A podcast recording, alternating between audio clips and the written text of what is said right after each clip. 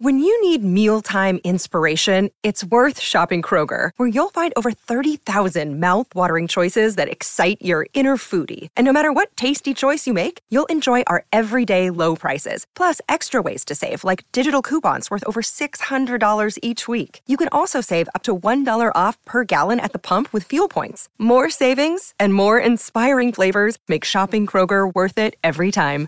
Kroger, fresh for everyone. Fuel restrictions apply.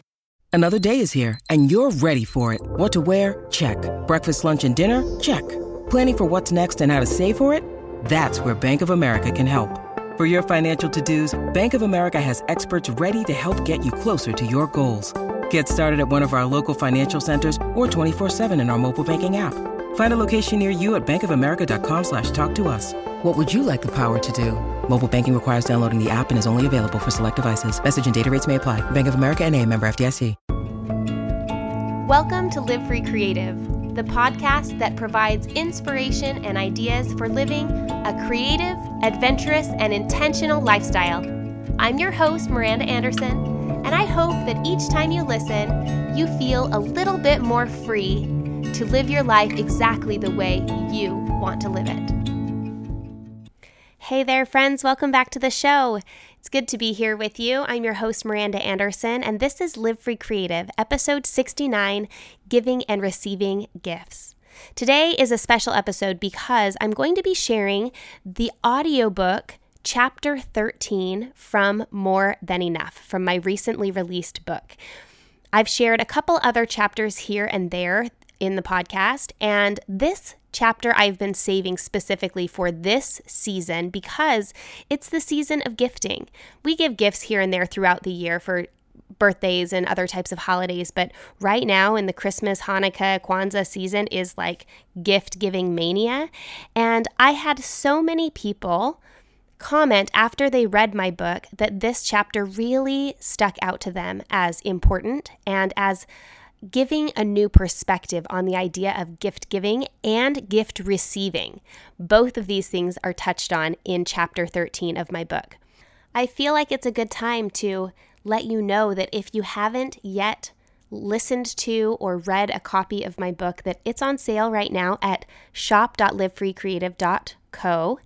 You can get one copy of the book, a hard copy of the book, for $17 using the code ENOUGH15. That's 15% off of the cover price. However, if you would like to get two or more copies to give as gifts, keep one for yourself, give them to your book club or to your good friends, you can get 25% off of two or more books, the entire order will be 25% off in your shopping cart at shop.livefreecreative.co. That makes each of the books only $15 with free shipping, which is the lowest that it has ever been, even on Amazon. So if you are interested in grabbing your copy, if you've been waiting on it for some reason and you've listened to the show, but you haven't yet got your own copy, then now is a great time. You can head over to shop.livefreecreative.co for 15 or 25% off of your book orders now through December 15th, which is just in a couple days. That's Plum's birthday. It's coming up on Sunday. That's the last day to order to have things arrive in time for the holidays. And I hope that if you really have wanted one of my books, that this is a great way for you to take advantage of a sale and get one delivered straight to your door in time for the holidays and especially in time for the new year. I'm really excited for people to start the new year with a new perspective as they read more than enough. For today's segment, I want to share a quick winter related magical adventure moment.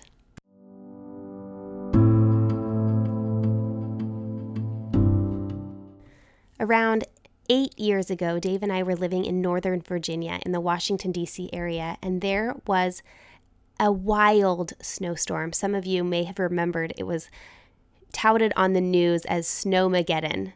Everything was snowed in the entire government shut down for nearly two weeks. We lived in a tiny apartment in Alexandria, and no one even had a snow shovel. So our cars were stuck in the parking lot because there was no way to dig out and go anywhere. Even if we had gotten out of the parking lot, we wouldn't have been able to go onto the main roads because the, t- the trucks were plowing the freeways and didn't have time to get to the back roads. Milo was about one and a half, two years old, and we were getting a little bit stir crazy.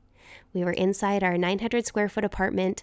Dave was staying home from school and work. I was staying home from work, and we were just cuddled up inside. But after a couple days, things were getting a little bit uncomfortable. And so we looked outside and thought, what can we do out in the snow?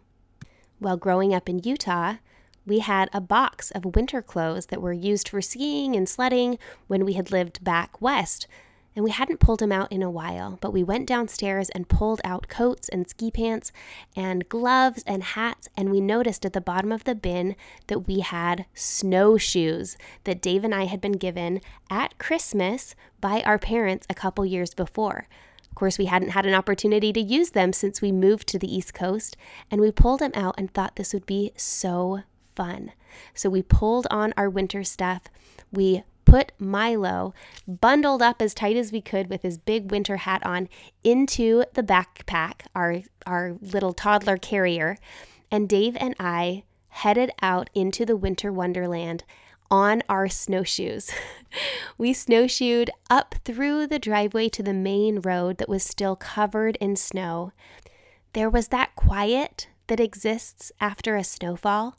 If you've ever lived somewhere where it snows, you know if you go outside right as the snow is finishing falling or when everything is insulated, there's just this stillness and this quiet that happens because everything is absorbed into these feet of snow.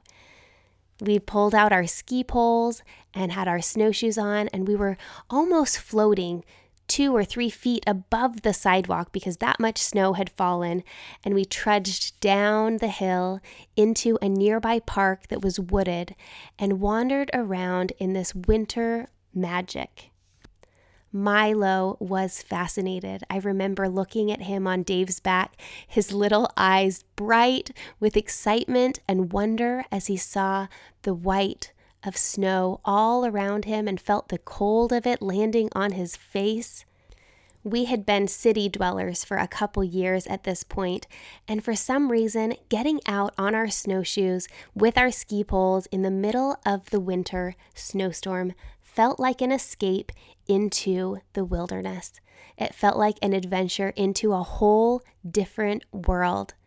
It was the most beautiful, memorable, magical moment as the three of us, our small family, had figured out how to go out and have an adventure in the middle of this storm where everything else had been put on hold. It felt like everything had paused just for us to have this hour out experiencing together.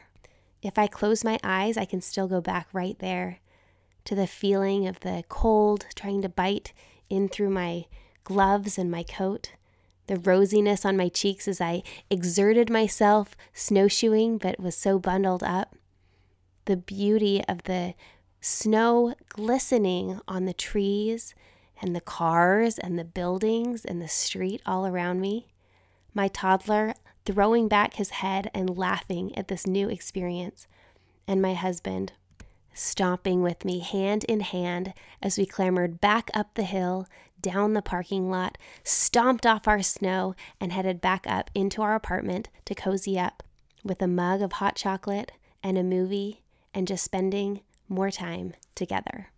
Because that's the real magic being present and spending time with those who matter most.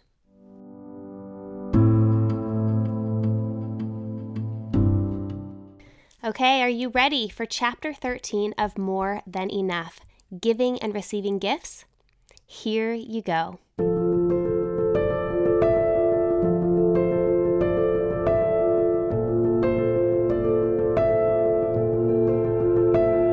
Chapter 13 Giving and Receiving Gifts. My kids were giddy with excitement over the visit of Mama and Papa, as we lovingly refer to my parents. As soon as they walked in the door, the kids bounced around them, asking if they had brought surprises, as they did every time they visited. Right on cue, my mom unzipped her suitcase and began pulling out gifts. Mamo first unveiled a sweetly embroidered Mexican dress for Plum. It was a souvenir from her recent travels. She had also brought a beautiful woven Mexican fabric for me and some treats and games for the boys. As I watched the kids run back to their rooms with their new prizes, giggling over their good luck, I quickly realized that I had not taken gifts from others into account when planning our guidelines for the challenge. In the one month since we began, we had not bought anything for ourselves. But what would we do when others bought things for us? Of course, I couldn't refuse the gifts. The kids were so excited and my parents were so generous. Scrambling in my head to figure out how to handle this unforeseen dilemma, I decided maybe we would be able to maintain our experiment by calling the gifts replacements. We would donate one of Plum's old dresses and a few of the boys' toys in order to maintain at least our base level of stuff. Part of the point was to not acquire more, and this way, at the very least, we would maintain. I felt pretty good about this adjustment to our guidelines. We could accept gifts as long as we donated a similar type item so we weren't continually acquiring new stuff. Of course, we wouldn't be seeking gifts out, no calling my sister to ask her to please mail me that thing I wanted so I could call it a gift. I won't say the thought didn't briefly cross my mind. The following night, we lined the benches in the small gym at the local YMCA. After the boys had expressed interest in basketball, we signed them both up for local teams and were cheering wildly as they ran back and forth across the court. It was especially fun to have Mamo and Papa in town to experience the games. We have lived away from our families since before any of our children were born. Having them around for something like a weeknight basketball game felt super special. I was grateful for their visit. A couple days later, while pulling out of the garage, I noticed a stack of Amazon boxes on the front porch. That blue smile on the cardboard box was recognizable from across the driveway. It was a familiar, exciting feeling to see a package at the door, yet I hadn't made an order, and I wasn't expecting anything. The kids ran over excitedly and each pulled open one of the three cardboard boxes. One by one, they each revealed a brand new basketball, one per child, in each of their favorite colors. The familiar scent of new rubber made me a little dizzy, and I caught my mom's smile from the corner of my eye. Well, you didn't buy them, she said slyly. I couldn't help but be excited for the kids as I watched them dribble down the driveway, then dash across the cul de sac to practice shooting. The neighbors had a hoop in their driveway, and my kids made themselves at home, tossing the balls wildly toward the backboard. I didn't blame my mom and her thoughtful gifts. Here was something we could use to spend quality time together and encourage the kids to continue developing their talents. These new toys didn't necessarily distract from our relationships, and rather looked like they would add to them. Now I was in another quandary. I hadn't bought the toys myself, so technically I was still living within the guidelines of our experiment, but the acquisition of more things during a time when we were earnestly focusing on using what we already have was a paradox. I felt a little like a hypocrite, as silly as that is. I really want to live with less, organize and reduce what we own, and love more fully what remains. Getting more wasn't part of the plan. These very first gifts during our More Than Enough Stuff challenge opened up a question that we hadn't fully considered when we began. What would we do when friends or family gave us gifts? We could control the gifts we chose to give each other as a family. We had already outlined that we would either give gifts of experiences or create handmade items using materials we had on hand. My mom's quiet and well meaning generosity reminded me that we cannot control the gifts that are given to us. How could we remain true to the challenge and our minimalist goals and ideals during the year while still being gracious and grateful? Because gratitude was one of the focuses of the challenge, it was easy to see that we would receive gifts with gratitude and grace. Gifts are an expression of an emotion and a way to bind relationships. Often, the giver of the gift receives more satisfaction and joy than the recipient. We didn't want to deny our friends and family members the opportunity to feel that goodwill and love that comes with gift giving. Still, there had to be something we could do when we received unexpected gifts to still maintain our minimal mindset and practice the art of not accumulating more. As I was pondering on how to find that balance between receiving gifts without constant accumulation, I spotted the abandoned Amazon boxes that had been filled with basketballs. They were the type of cardboard boxes that I often used when I was cleaning out a closet or decluttering a cabinet. Suddenly, a light bulb switched on. I would fill the box with the items that were still in good condition, that I no longer needed or used, and deliver them to a donation center. This seemed like a perfect solution to creating a system where we could both receive gifts with gratitude and grace, and also not fill our drawers to overflowing. With each gift we received, we would turn around and give something away, those cardboard boxes or holiday gift bags would be a reminder to find a couple things in our house that we weren't using anymore and donate them to someone who could. As the kids ran back inside, sweaty and happy from playing basketball, I invited them to walk through the house with me, picking out items that we no longer needed, things that were still in great shape and could be loved and appreciated by someone new. In 30 minutes, we had filled both boxes with books, boots, table linens, wood blocks, kitchen items, and a few kids' clothes. Stuff we would not miss and that someone else would love. We would receive and we would give. It seemed like a good system. We would not buy new things on our own. When we received gifts, we would turn around and give away equal or greater quantities, receive with gratitude, and give with love. Okay, okay, now that I was thinking about it, I had some new questions about receiving gifts as part of the challenge. What about swag? As a blogger, this was something I knew that I would deal with regularly. Part of my job involves partnering with companies to feature products that we love, and those products are given to me as gifts in addition to the money I make from the collaborations. I wasn't sure exactly how I would navigate it all, just that I wanted to stay true to the principles of gratitude, abundance, and love. While my mom stayed to watch my kids, I hopped on a plane to attend the first big blogging conference of the year. I usually attend two or three, and my goal is to connect with potential sponsors and also with other bloggers and influencers to help each other promote small businesses or new projects. Upon check in, I was given a giant box of swag. The consumables of chapstick, candy, and a little bottle of lotion I tucked into my purse and decided to offer the non consumable towel, water bottle, socks, and necklace to my roommate rather than taking them home. These weren't really personal gifts, and I already had more than enough at home. Later that day, I was congratulating a friend on the launch of her new fully customizable planner company, Golden Coil. Her Kickstarter was just about to launch, and she told me she would love to send me one as part of the promotion as a gift. I'm embarrassed all over again to report that I told her that I already had a planner for the year and had just begun this challenge to not add more stuff this year. Unfortunately, I wouldn't need one of her new ones. Ouch! No gratitude, no love, no grace. I was a little unprepared and a little self righteous, not to mention awkward, insensitive, and unintentionally unkind. I was thrilled for her new venture, thought the customizable planner idea was genius, I quickly emailed my friend, Of course, I would love to try out your new planner, both to better organize my life as well as to support her in her endeavors. This brought up another question How could I support and encourage my friends in their business endeavors while still not actively adding stuff to my life? I'm still not totally sure, but I know the solution there lands in much more gratitude, acceptance, and flexibility than I offered in that moment. I could accept gifts with gratitude, then turn around and give with love. Say yes to friends with small businesses, projects, and products they hope I can help promote. Not seek them out, but say yes to gifts when they feel personal, appropriate, and authentic. Also, I could continue to be generous with what I give and regift. I would love to be able to extend some of these lovely items and experiences to friends and family around me who will be thrilled with the swag, the stuff, and the love.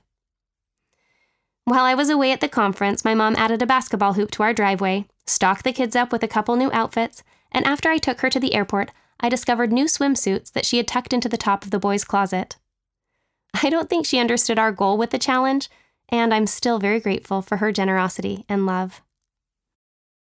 The practice of giving gifts may be as old as humankind itself, with symbolism laced through every culture, religion, and government. Gifts are symbols of love, peace, and partnership. Cultures and families have developed their own gift giving traditions, and in every country and society, there is some form of gift giving embedded in the lives of the people. I love to give gifts and have always found such joy in finding or making the perfect item for a friend or family member. And that joy of giving is universal. As we say, it is better to give than to receive. Rather than try to stop people from giving us gifts and in turn rob them of some of the fun of giving, we may do better to receive with gratitude. Once we have expressed love and appreciation for the items, there is no reason we have to keep them, especially if they don't add value to our lives. Donating or finding a friend who would actually love and use them may be a good option. I also found that as I shared about the challenge with friends and family, the gifts we received during the year seemed to be more in line with what we would use. One thoughtful friend brought me a couple of bottles of my favorite dish soap, Another took me to the movies. Gifts can take so many forms, And in stepping outside of the traditional gift guides, we might find some new ways to give and receive gifts that are better than before. What about birthdays and holidays? More and more people are hoping for a meaningful, magical, minimal holiday without all the stuff, expense, overwhelm, distraction, and general discontent that can come with such high commercial expectations set by, well, everyone. Have you ever sat and watched kids open gifts on Christmas morning, and they take one look, toss the item, and ask for more? That whole more, more, more experience takes away so much from the ability to process, enjoy, and feel grateful for receiving something. It feeds the feeling of discontent. And there is nothing more sad than kids sitting surrounded by their piles of gifts, feeling bad for themselves. We have taken a minimal approach to Christmas, even before the challenge. When Dave and I were first married, we made a point to discuss how we wanted to handle the holiday season, knowing we had come from quite different backgrounds and had different family traditions. We talked about which Christmases had been our most memorable as kids and what we felt were the most important traditions to include, and then made some guidelines for ourselves to make it easy every year. Perhaps not surprisingly, our favorite Christmases were not the ones we received a pile of fancy presents. They were the years our parents had created unique experiences for us to enjoy. I remember one year opening up a tire on Christmas morning, while my sister opened a steering wheel and a brother opened a helmet. We were a little confused until my dad led us down the driveway to where there was a little red go kart for our family to enjoy. We cruised that thing all over the neighborhood for a few years, taking turns driving and riding. It was so fun, thoughtful, and intentional. Once Dave and I started having our own kids, I was even more grateful we had created some guidelines. It is so, so easy to be swept away by the glossy catalogs, trimmed out shopping malls, and basically the messaging of the entire season that is, if you buy these things, you will have a better, happier Christmas the pressure to buy big, glamorous, expensive gifts during the holidays is ever present. And sometimes we can feel like our love is measured by how much we spend or how big the box is. But all of that focus on materialism takes away from the real joy of the season and can leave more than our wallets feeling empty. In contrast, when we spend our holidays focused on togetherness, spending time and fostering real connection, we find ourselves all filled up by the season we have been able to make our family Christmas so meaningful and magical, even staying true to our Christmas time values of family, togetherness, gratitude, and celebration of Christ. The guidelines we chose all those years ago are still the ones we use today that served us well during the challenge year. Let me share them with you. Family theme. Santa will give gifts along a family theme, and they will always be something we can do or experience together we want to cultivate a feeling of love, recreation, and family enjoyment with the gifts that the kids wake up to on Christmas morning, rather than have them each get a toy that takes them off to play on their own. Some examples of this from our family are everyone getting a sleeping bag and headlamp, then we all went camping together. Each of the kids getting a wooden swing to hang in the trees in our backyard where they could all play together. The whole family getting a Madsen bucket bike filled with a few Nerf guns so we could ride and play together. Additional ideas we have for the future include a year where everyone gets tennis rackets and lessons, a whole round of new bicycles or scooters on a year they also need them, with matching Anderson Bike Gang t shirts, or backpacks packed with snacks and travel goodies and an airplane ticket for a weekend family getaway. During the challenge year, Santa filled our stockings with consumable goods, including coloring books and markers, stickers, and a few treats. Then, Instead of receiving individual gifts from Santa, the kids found a note that sent them on a scavenger hunt. At each hiding spot, they found a clue and a different consumable treat, all leading them back to a big wrapped box addressed to the family. They opened it up to reveal a long paper chain counting the days until spring break with tickets for a family adventure in Italy. In our family, Santa is all about family togetherness. And during our no shopping Christmas, Rather than traditional gifts, we decided to have him invest in a family adventure instead. Gifts for development and imagination. We as parents will choose one special gift that encourages growth and development. These gifts are usually more like what they would put on their Christmas lists a new, cool Lego set, or a special baby in a stroller. The key here is choosing one thing and sticking with it. Kids, like adults, are easily overwhelmed by a deluge of stuff, and too many gifts ultimately leads to distraction and disappointment. Useful stocking stuffers. We fill stockings with useful things and treats. Dave grew up with an orange and a box of mini cereal in his stocking. Mine were usually stuffed with jewelry, makeup, DVDs, and maybe a camera, so we had different expectations. I love stockings as a way to give some fun and practical things that the kids will like and also need. Cute socks, maybe new mittens or a beanie if we need them. We still do the mini cereal for nostalgia and also include one of those plastic candy canes with the candy inside because our kids think they're the most wonderful things. The last couple years, I've also included a family friendly DVD for us to watch on road trips or Friday movie nights. Simple, useful things. If you come from a maximal Christmas background, the idea of only two or three gifts under the tree sounds ludicrous. You are depriving your kids of the experience of having their dreams come true on Christmas morning, you might say. If my kids' dreams stem from opening a bunch of random toys, I hope to adjust our family experience to reflect different values. We want our kids to be celebrated and doted on as much as the next people, and we decided way back before they came that the best day for the royal treatment is on their birthday. The day that is celebrated only because they were born. With these simple guidelines, we've been able to navigate and create magical minimal Christmases without feeling overwhelmed, overindulgent, or disappointed. We brainstorm gift ideas by asking the question what new family experiences would we like to have this year? And are unaffected by the catalogs and sales of the season.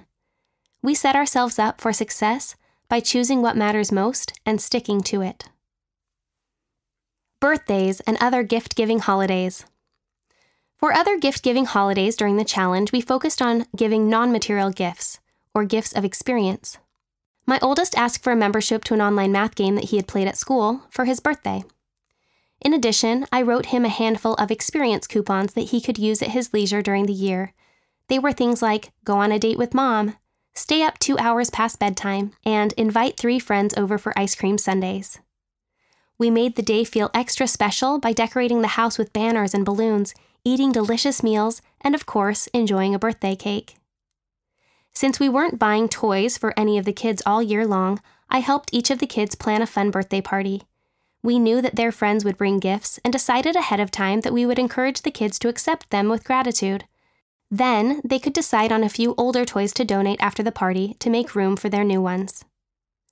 The simple mentality of accept and give versus accept and acquire made such a difference as we navigated the holidays during the challenge. Holding lightly to our belongings meant it was easier to donate and organize and reduce the stuff, even when we received new things from friends and family on occasion. Practicing the art of choosing, rather than simply mindlessly allowing the influx of stuff helped us to be more intentional about what we use, keep, and want to carry with us throughout our life. How do you think about gifts? Do you love them and then tuck them away and forget about them? Do you feel pressure to keep anything that has been gifted to you, more even than things you have chosen for yourself? Throughout the challenge, I returned over and over to the idea that we must choose what fits into our lives and what does not. Without making decisions about what we want to own and care for, we will slowly be buried in our belongings. Even when you are on board with the idea of less stuff, gifts may cause some hang up for you because of the sentimental nature of them. It has been helpful for me to remember these couple principles when considering gifts others give me. Number one, the gift is only a representation of the emotion or relationship. Just as when you buy things, you are usually buying a feeling, when someone gives you a gift, they are actually expressing an emotion. Maybe it's love, maybe gratitude. Maybe some gifts reflect admiration and hope for a deeper relationship. From time to time, someone may give you a gift to express control or power. Regardless of the gift itself, the emotion is what's being given.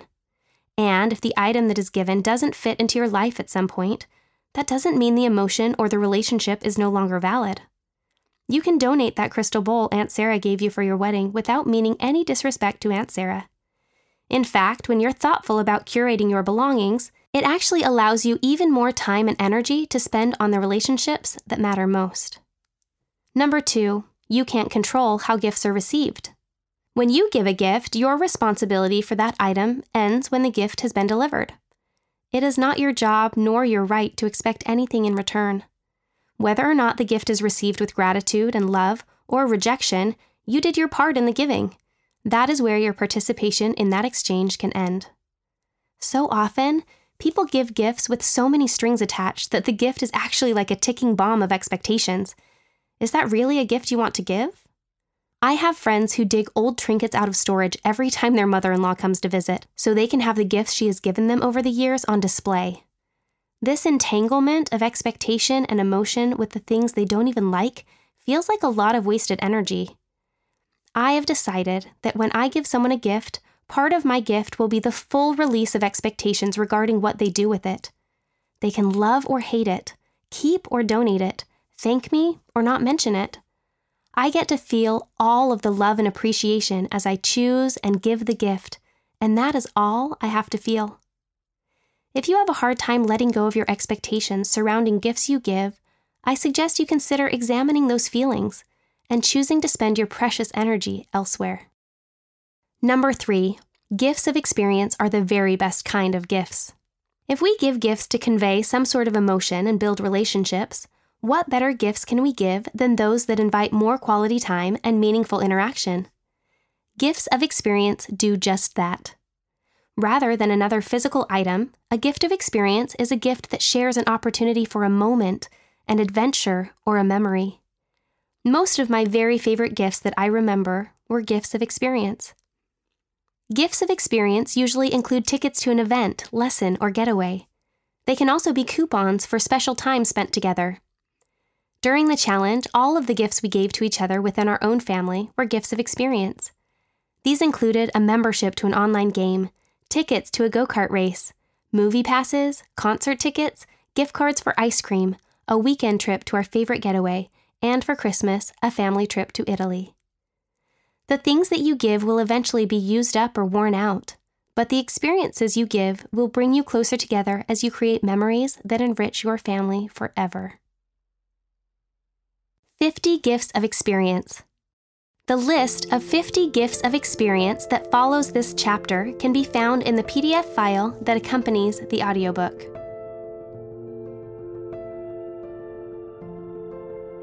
Rather than looking for that PDF that accompanies the audiobook, I want you to find the 50 Gifts of Experience PDF as a free download in the show notes for this episode.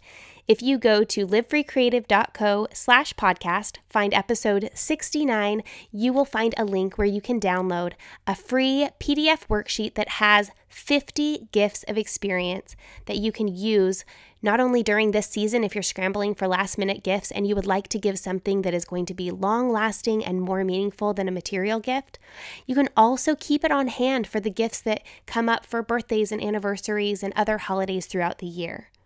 I hope that you enjoyed listening to this special sneak peek chapter of More Than Enough, and that some of the ideas that I shared and the perspective surrounding both the giving and receiving of gifts is something that will be helpful for you this holiday season and all of the time. My goal in writing More Than Enough and in producing and sharing this free podcast is that people, you, the listeners, the readers, feel an empowering sense of freedom.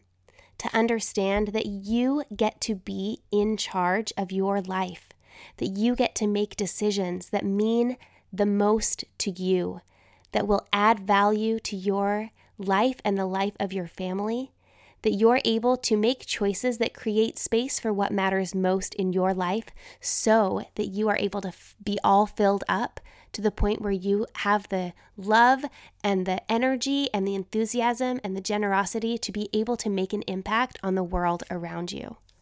One exciting way that I am inviting you to create a little bit of space in this upcoming year is through my new challenge program called Live Free from Clutter Your Five Week Shopping Pause and Guide to Practical Minimalism.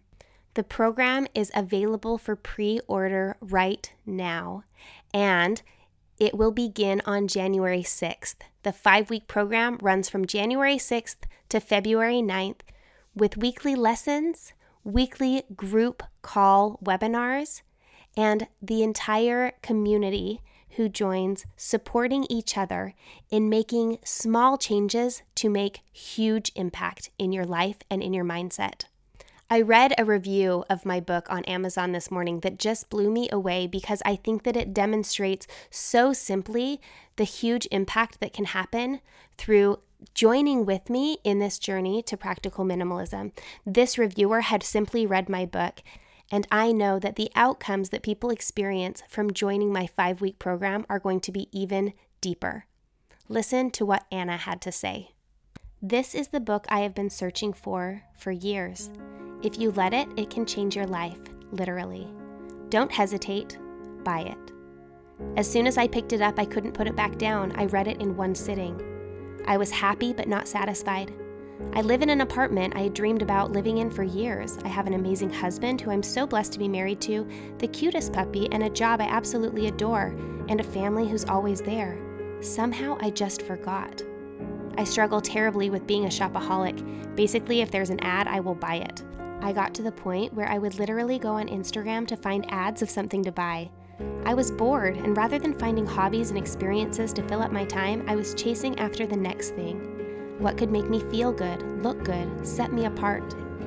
When you are surrounded by everything shiny and new, you think that you will be happy, but you just reach out to find the next thing. I wasn't happy. I was so focused on what to buy next, I hardly even looked around at the amazing life I had. I had been minimalistic for about two years now, and my husband and I were good at keeping things tidy and clean. We had what we needed and got rid of the excess. But as we settled into our shiny new apartment, we both had more income coming in. I started to get comfortable and bored and started buying more and more, thinking that as soon as I had this or that, I would be happy and more people would like me. Miranda's book allowed me to slow down, to really appreciate the world around me, to invest in experiences and not things to be grateful and patient, to really focus on the things that matter in life. Spoiler, they aren't literal things. She also taught me many amazing life lessons to screw perfectionism. If you don't fail, even if you mess up one day, messing up doesn't matter. It's not all or nothing, and the destination doesn't matter. What matters is the journey and the daily effort and picking yourself back up when you fall.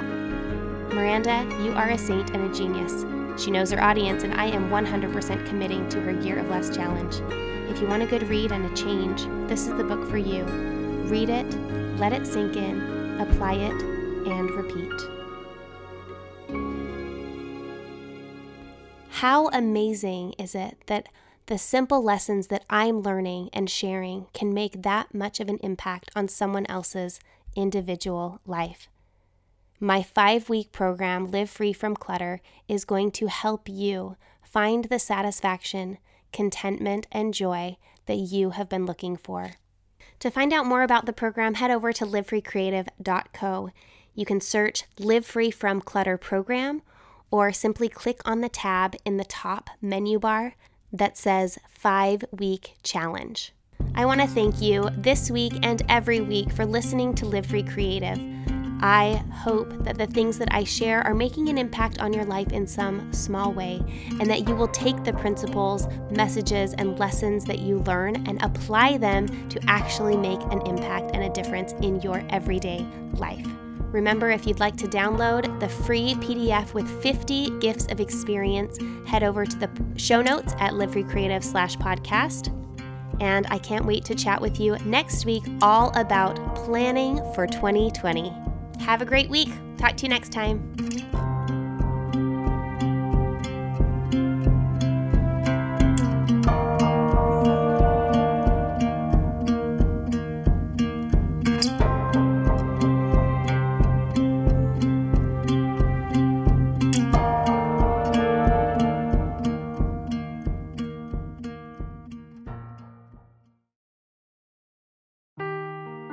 Seeking the truth never gets old. Introducing June's Journey, the free to play mobile game that will immerse you in a thrilling murder mystery.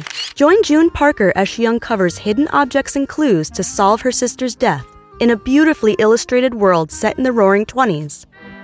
With new chapters added every week, the excitement never ends. Download June's Journey now on your Android or iOS device or play on PC through Facebook Games.